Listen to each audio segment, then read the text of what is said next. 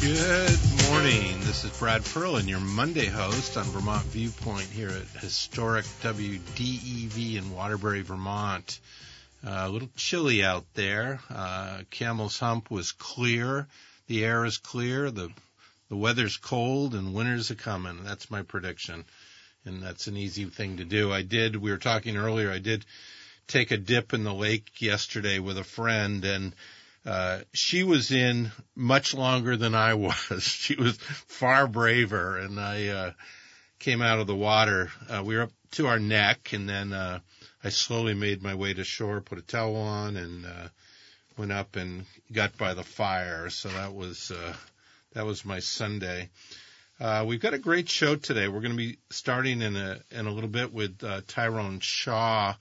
Tyrone has so many hats. We'd take an hour just to talk about all of his background and stuff. But we're going to really uh, cue in on uh, a wonderful book that he wrote called Bastard Republic and uh, talk about uh, his journey and ventures and, and, and other things as well. At 10 o'clock, we have Jane Youngbauer, uh, who's been a long time volunteer with Destination Imagination and uh, an organization that really helps uh, students and gives them activities that are very thoughtful and uh, mind challenging. At 10:30, Carl Rosenquist is going to join us. He has a lot of hats too. Former state rep, Georgia Select Board member, and I'm bringing him on today. He's a Vietnam vet, and we're going to recognize Veterans Day, which was uh, started uh, right after World War One, the war to end all wars. But as it turns out, didn't quite work that way. And uh, so uh, we've got a great show. Hope we you stay with us, and uh, we appreciate you, the listeners. We can't do radio without you. Want to start now? Uh, welcome to WDEV in Vermont Viewpoint, Tyrone Shaw. A pleasure to be here. This is kind of like being in a living museum. totally. When I was 10 years old, I remember listening to The Hermit of Hunger Mountain. And one of my favorite weather lines, it's so wet up here, the rocks are soggy. And then, of course, even back then, and I'm talking way, way back, uh, music to go to the dump by. Right. Which was uh, Ken was started that, didn't he? It was yeah, and still dec- very popular. Yeah, it was very popular when I was a little kid. Yeah, so, wow. was, and the fact the bell they ring is, I think, right behind you. Uh, so there's uh, there there is a tremendous amount of history here. And you're no stranger to uh, radio and or you know print journalism. That that's an early part of your career, right? And both, in fact. Yeah. Um, I started out in community journalism, and that's where my heart is. And then when uh, Johnson had a journalism program, it we specialized in community journalism, and we we got a good long run out of it. Um, many of our alums are working in Vermont media today or regional media. Uh, Tommy Gardner being one of them, the Stowe Reporter. Yep. Um, it just it was a great ride. I loved being in journalism, and I loved radio too. For two years, I was with uh, WWSR, of course, which of course, um, and it was crazy. I love. I just radio was great fun. The only part about it I didn't like was being inside 10 hours a day, which is what my work day was. I do the morning shift, come in before uh, about six o'clock, open the station up, do the first newscast, was news director, and then in the afternoon I became the uh, drive time host on WLFE for a show called Afternoon Delight, which is not unlike uh, Jeff Angione's show that I so miss on LVB. Just really beautiful alt country stuff. And I, I, I love radio, always have, um, and I love journalism. Yeah, you talk about the hours. Our own Lee Cattell is up at O Dark 30, and he, you know, he there's probably not too many cars on the road when he comes to the station and gets things going. So, uh, but what was the? You said this has been a long time passion. What was there an impetus for this, or role models, or just your own unique curiosity? Well, as a kid, I, I had puerile fantasies, of course, about being uh, Clark Kent. Okay. and, and it just all seemed so glamorous to me. yeah. And as it turned out, it was more fun than than, than I could have imagined. But I got propelled into journalism um, for pretty bad reasons, and that was primarily the Paul Lawrence affair, Okay. where. Yeah, and I'm sure you know the backstory. A rogue cop framing over 90 people on serious drug charges in the early 70s in Franklin County. And I was playing in a band at the time, Homebrew, and um, working as a dishwasher, and watching this all go down. And the grace of God and perhaps the, um, the benign influence of Jim Levy, who represented a lot of these kids pro bono. I mean, he was one of the few real heroes in this whole sad saga, as was Pat Leahy. Yeah. Um, I thought, what's the media doing? With one exception, and that exception was a guy named Steve Jackson at the county, what is now the county courier, or what now was. Yeah. Yeah. Rest in peace. Yeah. Bun O'Shea's paper, um, with Chris at the helm, Chris O'Shea, uh, was the only news outlet really to credibly challenge Lawrence's path through, you know, framing all these kids. And I thought, you know, if journalists really had done their job, this would have never happened. It just would have just not gone down this way. And that's what really got me into uh, community journalism. Wow.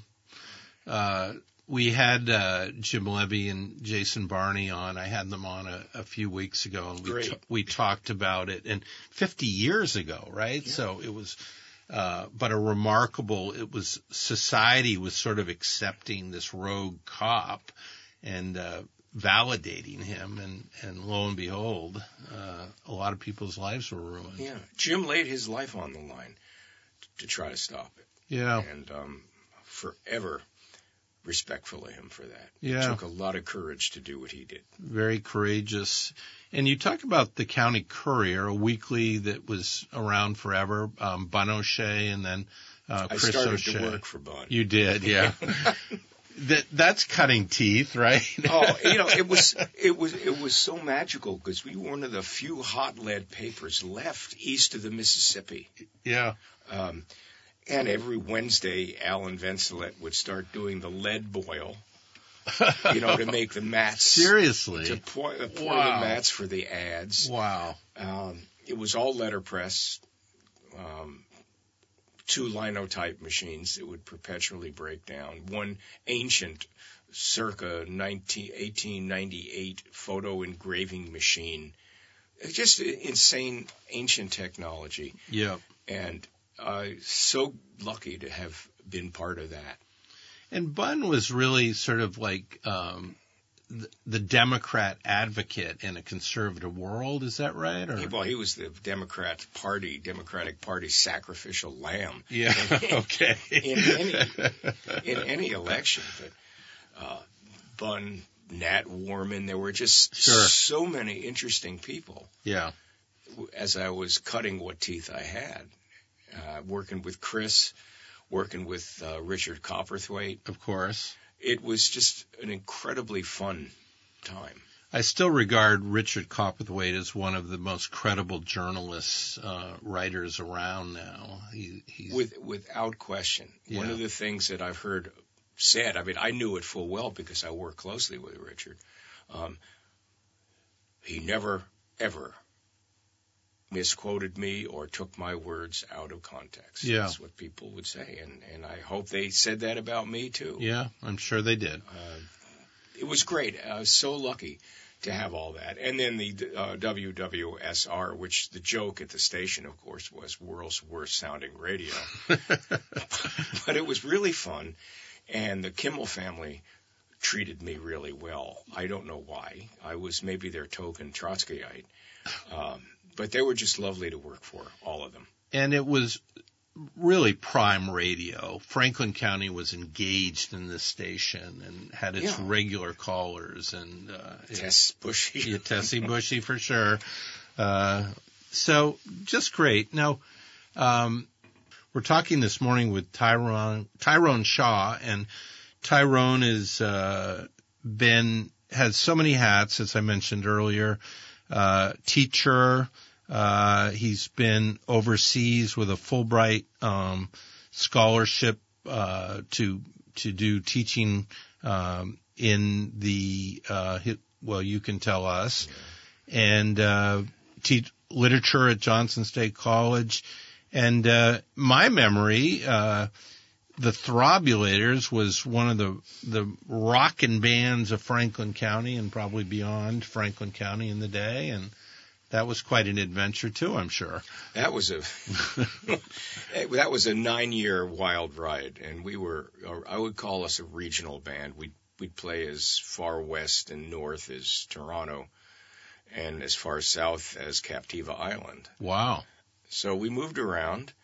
Uh, it was uh, just an incredibly fun band, and we were a family for those nine years, and, and beyond that, it continued. But uh, with Danny Cohn, Kathy Finney, gyrating Jacob Hyder, yep. and and yours truly. Um, we were just very very close, and I think to do the music that we did, we had to have been, and it was just a gift to all of us to have been able to do it. Well, you were a very tight band in both respects. You're tight yeah. as yeah, uh, and Danny Cohen is like he, he was the he's hard to explain danny cohen you can't. You just have to experience it. Puts on his sunglasses and he goes into the past or something. Well for him it's not. Uh, yeah you know right. he's there. I don't know what strange things happen to him. But my god the energy with that man and and and you couldn't have a person more fun to be in a band with. Yeah. And that one for for jacob. Um and for Kathleen. They're, they're just remarkably sideways people in the best possible way. We was, had a lovely time. Was there a mature one in the group or not? You're looking at him, buddy. W- wow. That Boy. tells you something. It tells me something.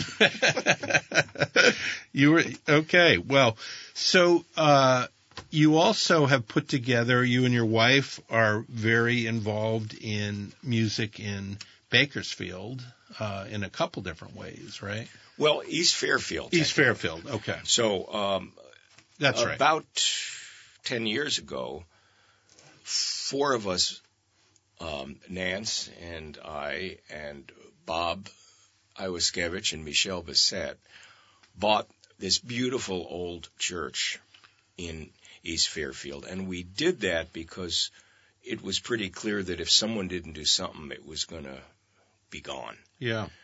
And we were serious about this. We paid cash for that building. Wow. It was a dollar. Wow. Um, yeah, I didn't know that story. But it was cash. Yeah. and so a quarter a piece essentially. Yeah, yeah. But still, you know, back in, you know, 10 years ago, that was big money. right. and we, our plan was we, we devised a 10 year plan to restore the meeting house first to bring it up to some kind of structural stability and move on from there. And part of what we also wanted to do was create a venue, a really nice venue for performing musicians, primarily Vermont musicians, but not exclusively. And that's what happened. And we're 10 years into it. we're on schedule. And the music series in the summers have been just absolutely wonderful. And the next one, which will be obviously this coming summer, we've got most of it booked already. Wow. And it's just been a true delight. I tell you, I've been so lucky with, with all of the endeavors. Um, and I think it's more like Mr. Magoo for me. It's just blind luck of having stepped into these beautiful experiences in terms of, if you want to call it a career. Same thing with teaching. I, I was 30 years at the Johnson campus, and it was the, the best gig you could imagine. I loved it, but it was time. Yep. The, the listeners can't see this because they, they hear my voice, and as someone once pointed out to me, when they met me for the first time, when I was on the radio, they said, "Oh God, you're Tyrone Shaw." And I said, "Yeah." I said, ah, you know, I've been listening to you for a year, and I I had in mind this, you know, real hunk, and and just look at you. that just doesn't seem fair to me. Oh, it's fine. I have a face for radio. Here, here we are. Um, of course, we're both dressed up with suit and tie here because we want to make a good impression on the listeners. You're absolutely right. Yeah, so it's it's all important. And, and Greg Titus, my producer, um, he has actually a tuxedo, so it's really, you know, we're here to serve. Uh, so Tyrone, the we'll talk a little bit more about the music. Um, you were really bringing in big crowds um, post COVID, where a lot of venues suffered tremendously in the music scene, and I know that a lot of the musicians suffered for a couple years, but you you helped bring them back. Well, p- first of all, people were desperate for something like this yeah. in Franklin County. Yeah. Secondly, one of our big projects was to build the terrace out in front of the meeting house, right, you know, connected to it. Yeah. Which serves an additional purpose of being a concert stage for both the meeting house on the green concert series. It faces just right onto the green. It's a beautiful setting and it became instead of the old hay wagon, it became the um, stage for the annual Jig in the Valley, which is the community center's primary fundraiser, and they're located right behind us in what used to be an elementary school. Okay, yeah. So it gets a lot of action. Um, people really needed to get out into the fresh air and to have live music again the, the toll that COVID took on performing musicians is appalling. Yeah. And one of the things that we were able to do for our musicians was just guaranteeing them that if the series didn't happen, because this was started at the tail end of COVID, if it did not happen, they would get paid anyway.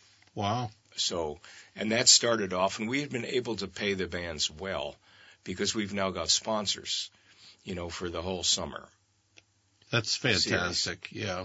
Um, and uh, I mean, the sound system. Andre McCara has been part of your world. Andre has been really helpful. Um, sometimes as a sound tech, although Brian Steele has been doing most of our sound reinforcement when bands don't do their own, and some bands prefer to do their own. But we've got a really good sound system now. Um, largely thanks to the input of Andre and Brian. Yeah, so nice. we're, we're we're good to go. Yeah, it's great, and it's it's not too far off the beaten path, but it's far enough that you feel like you're out, you know, in in a part of Vermont that you should see. So it's it's it's, it's lovely. Yeah. Uh, one thing that I should stress also is when we first started without the terrace outside, all shows were indoors in the meeting house itself. Okay. Now that is a rain option. Yeah. For um, for large, louder bands, inside is suboptimal. Just because uh-huh. it's you know tin plated walls all that lovely old you know tin work. So it's a little live but we've had we had left eye jump in there last summer and they, they are not a quiet mild mannered band. And they they just were so professional that they they they kind of read the room right away and got the sound tamped down so that it worked. And we're talking an eight piece band yeah. full throttle horns and drums and everything. But they did great. So we have that option. We don't have to cancel any shows because of weather now. And uh, fine baked goods. Somebody knows how to bake up there. Well, Roland can tell you all about that. Roland LaJoy uh-huh. um, from from LVB. He's now retired. Okay. Yeah, that's Marsha Brewster's magic touch. Wow. The food's really good at these shows. Yeah. And the pies or as we say in Franklin County, the poi. The poi. Well, poi. a blueberry poi went home with me uh, at the last one, and it was quite good. in fact, I barely was able to get away because people thought that since I bought it, it was going to become a community. Well, that's your reputation as a generous man. well, thank you so much. So uh, we've got a little time before our 9:30 break, but I want to, you know, I grew up uh, and we'll get into a poem that you talk about in the book, but we, at the dinner table, if you didn't finish your dinner, somebody was starving in China, right? And then, uh, we feared the Russians because they were, they were the threat. And I remember my dad actually showing me sort of a cement part of our house where if we, I heard this giant siren, I would run to. And I was only like four years old. I'm my dad's having this discussion with me. So our early learning about Russia was not exactly a positive experience. Yeah. Uh, and and then you you had cited a childhood poem, which I never I never even remember about um, what you do in an event of Oh, duck and cover. duck and cover. Yeah. That was de rigueur for all first graders. Okay. I see. I I looked out the window most of the time. As if that was going to save us. right, right. Under a desk with bombs exploding. Yes. Yeah. I know. It's quite a concept. Um, so you, where did where did the interest of heading over and um, I love the beginning of the book, and we're talking about the Bastard Republic, a book that uh, was published in 2016. Actually, the, the the second edition it was 2019, I think. Is this the second edition? I think it might be. Okay, Yes, this has Nikolai's photos in it. So this was okay, what do they say? 2019. yeah, okay. Um, so you were a Vermont journalist, and you headed over, and with those credentials, went to several countries, um, beginning with what, what was Moldova. Well, actually, beginning in 19 in 1988, which was the year the Throbulators had their bumper sticker "Throbulate in '88." Yeah. It's a collector's item now. Um, after a lifelong fascination with all things communist, as I explained in in the, in the preface of the book, Yeah. I was kind of chasing a ghost, and I realized that the last true Stalinist dictatorship in Europe was was Romania. Russia was already under Gorbachev becoming quite liberalized in, in its last days as the Soviet Union. I um, I decided to take myself Yeah. to Dracula's castle in Romania. Okay.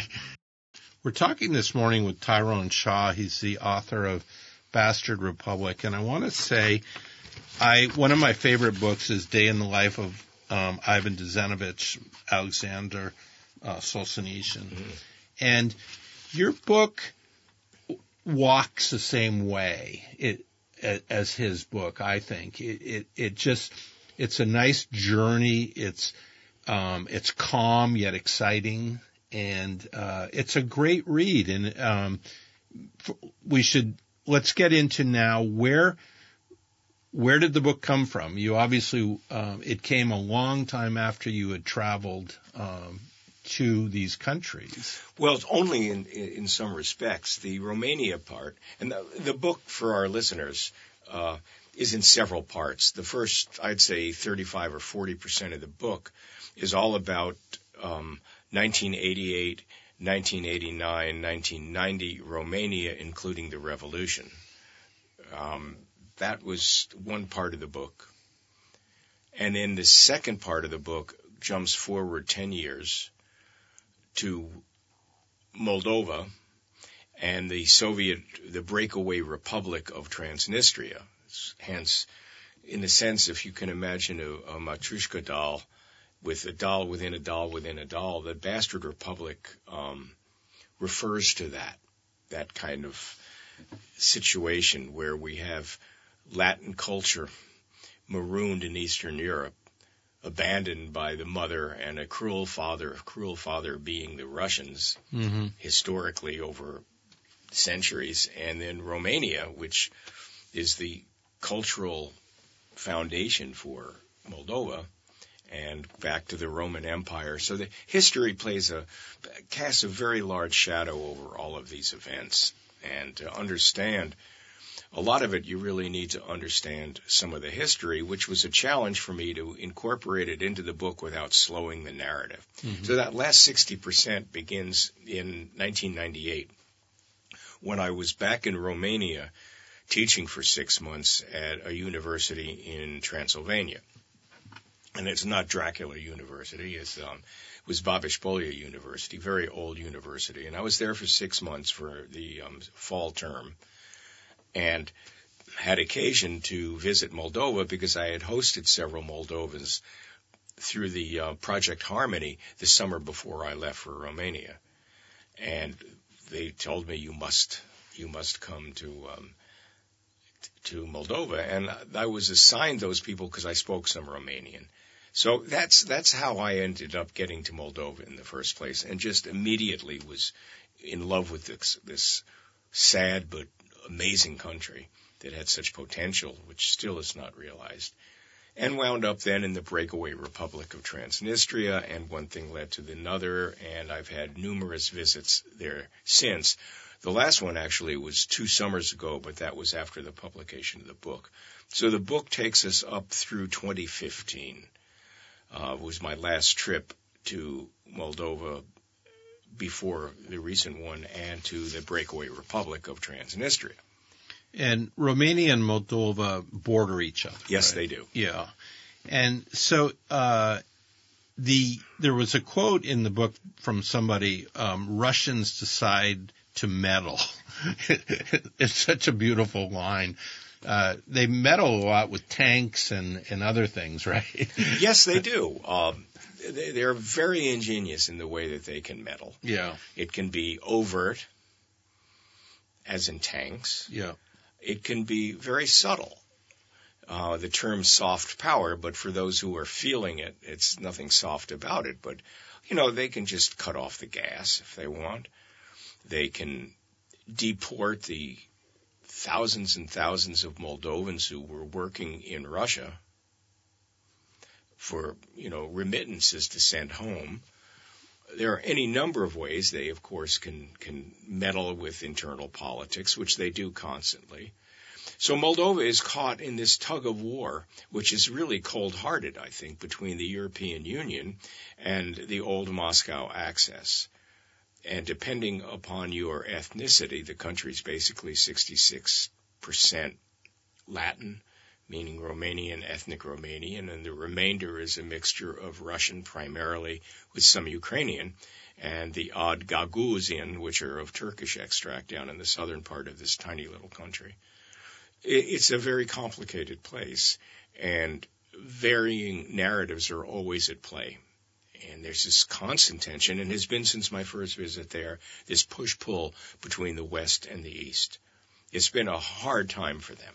Yeah, still is. And it course. still is. Yeah.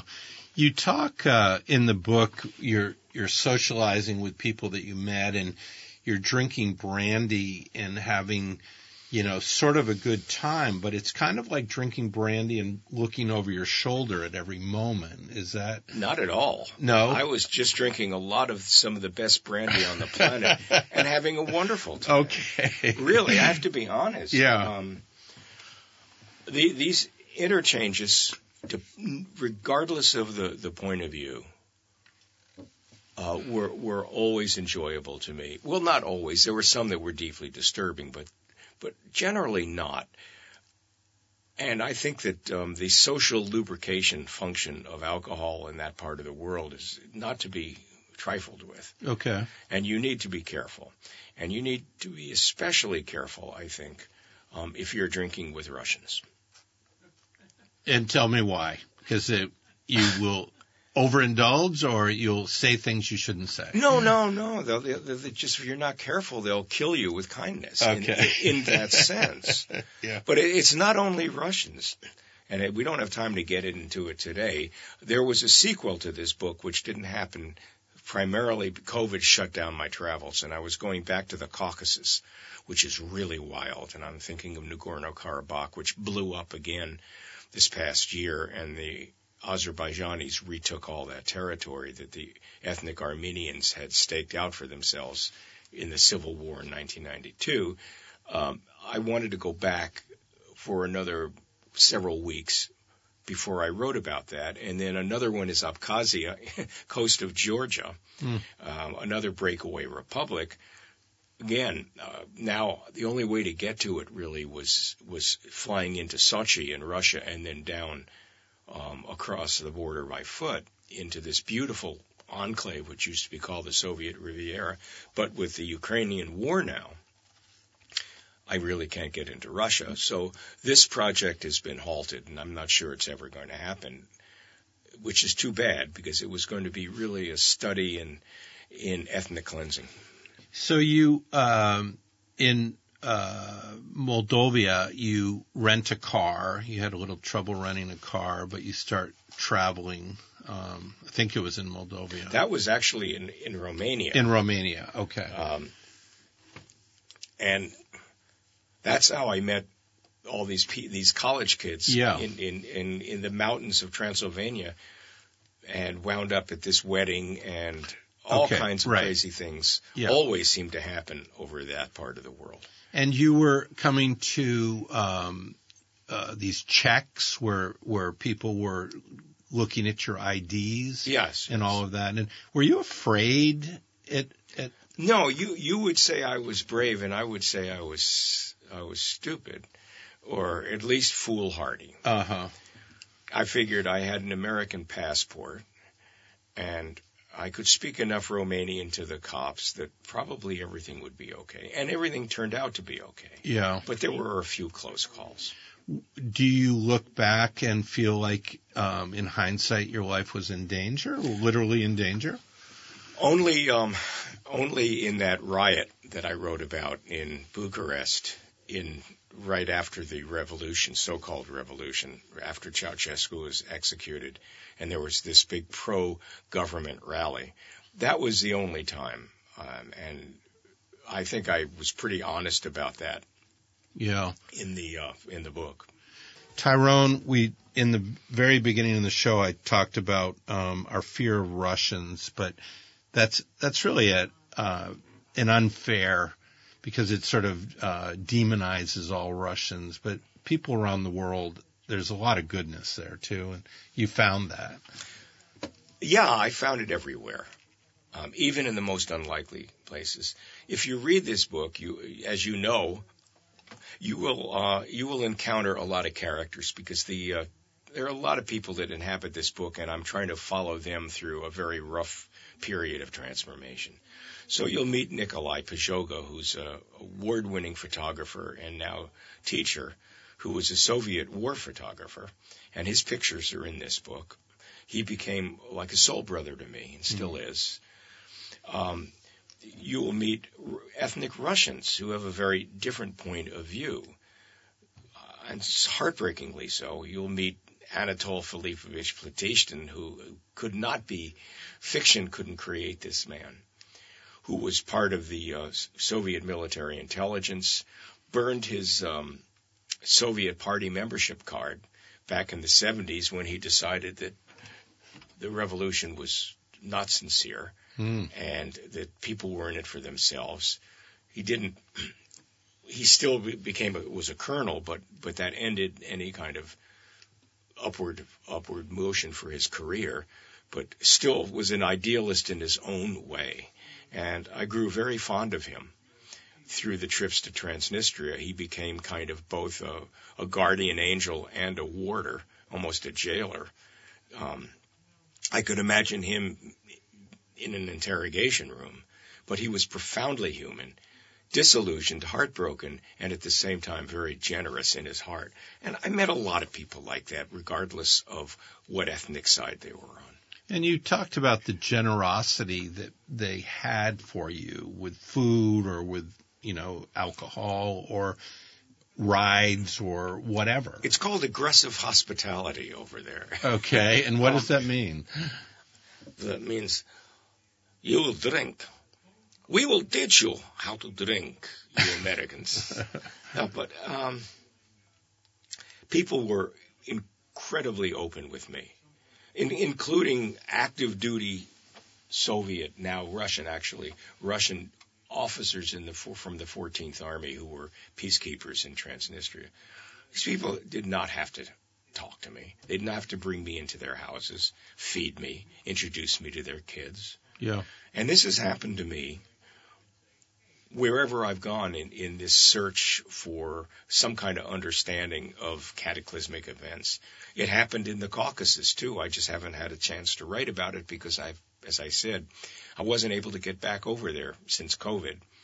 Political situations have changed, making it impossible at this point to get back over to that fascinating part of the world. But the people I've met are people. Yeah. They're human beings with wants and loves and hopes, whatever side of the political spectrum they're on. And I was struck by the fact that they had been so enclosed, if that's the right way to say it. When when you came through, they were just bursting with desire to tell their story of some sort. It was almost a cathartic journey, maybe for them. Well, and for me too. And and you've you've you've nailed it right there, Brad, to tell their story. And the one thing that I think they did understand about me is I wanted to hear their stories. Yeah. I wasn't going to judge them. Yeah. I just wanted their stories. And for that reason, I think people trusted me. I believe, yeah, for sure. You had an interesting um, observation about two worlds, and you said something like where our democracy is slowly dying, and this um, friend of yours there, where where his is just beginning. Can you can you tell me more about that? Well, I would I would change the word slowly right now. That was Yeah. for us. That was that was written. I mean, I was referring to a period 20 years ago, really, and thinking about both the the birth of of what nominally could be described as a democracy in both Romania and Moldova. And I still think that applies. It's a messy process. We've been at it how many centuries and we still don't have it right. So I'm not writing off any of this. I'm not writing us off. But there is something to me very compelling as a journalist and as a sociologist about what it's like to live during these times of such transformation. And that's sort of the curiosity that has propelled me through these adventures in these in this book. The uh, Beatles have a song back in the USSR. Uh, was that for the Beatles? Do you know? Was that just sort of an adventure uh, of entertainment, or were they probing the more deeply, like you were? The, the I have no idea. I think it was primarily um, John Lennon being arch, okay, you know. but, but whatever it was, great, great tune. yeah, And I think back in the USSR is exactly what Putin is trying to reconstruct. right. Uh, so let's talk about Putin. Uh, construct or deconstruct? It's uh, Reconstruct. Reconstruct. Yeah, um, bringing back what was. bringing back what was, and he wants his control over the near abroad again. And the most immediate one would be Ukraine. And now, what I'm going to say in no way condones this war. There's not a, a glimmer of, of acceptance in me for what's happened. But I understand some of the history that's propelling this for instance, and a, and a lot of listeners may not realize this, Crimea was always part of Russia. Until 1954, when Khrushchev, to gain ascendancy as the new leader of Russia, had to broker a deal with the Ukrainians to get their support. That deal was he gave them Crimea. It didn't really matter at the time. It was all one country, you see. Mm. So he traded that and it was silently acknowledged, but he got the full support of the Ukrainians for his ascension to be chairman of, of the Soviet Union. And in 1991, or when the Soviet Union finally collapsed, and when the Berlin went, Wall went down a little before that, the understanding with Gorbachev was that he would not stand in the way of reunification of Germany there'd be no longer East Germany, West Germany, provided that NATO did not expand any more east. Hmm. Well, we know what happened to that promise, don't we? Right, right. So now we've got even former Soviet republics, Latvia, Lithuania, Estonia, uh, part of NATO now, and thank God they are. Because he could um, swallow them up in 10 minutes. Yeah, yeah. And I know we don't, um, you don't have a crystal ball, but does he succeed with taking Ukraine? Um, do you have any historic sense on on the prospects of promotion, so to speak? I don't have any idea how this is going to end. Yeah, Um, given the understandable, certainly, attitude of the Ukrainians, which is we will cede no territory. But other, I, this war could just go on indefinitely. And there is sort there is a cultural divide in the far uh, eastern part of Ukraine th- that's pro-Russian. Uh-huh. But it's not exclusively pro-Russian, and I, I, I don't accept Putin's self-determination argument there. So I don't know. It's it's it's a horrible mess, and I don't see any quick resolution to it. We only have about two minutes here. I want to ask you one question about your writing. The book is very detailed. Did you journal to remember things? Do you have a great memory for detail? I took a lot of photographs um, as, as, simply documenting photographs so that the, the, feel of a place, the visual feel of a place would remain. Yeah. Um, I took a lot of notes. I recorded a lot. Okay. I recorded a lot of conversations, most conversations, in fact. Wow. And now, people knew that? Yes. yeah, yeah. Oh, yeah. Yeah, yeah. Um, you're in Russia. so the book, how do people get Bastard Republic? It's easily had. You can buy it on Amazon. Um, you can go into any of your local bookstores and ask for it by name. And that would be the best way to get the book because the distributor is um, one of the largest distributors in the world for um, Ingram Spark. Um, not sure that's. So it's uh, available right here in Waterbury, no doubt. If our... you go into the bookstore and you say, "I would like, please, yeah. for you to order a copy," yeah, it's not exactly you know a bestseller, though I've had um, calls from uh, England, from Australia, from New Zealand about the book, and I've been on some radio shows in Australia wow. because of the book. So it has a wide reach, but it's thin. We're, uh, it's a great read, uh, Bastard Republic by Tyrone Shaw. Uh, our hour has come to an end. Tyrone, I want to thank you so much for coming in and joining me and, uh, look forward to having you come back and let's hope you get the next chapter.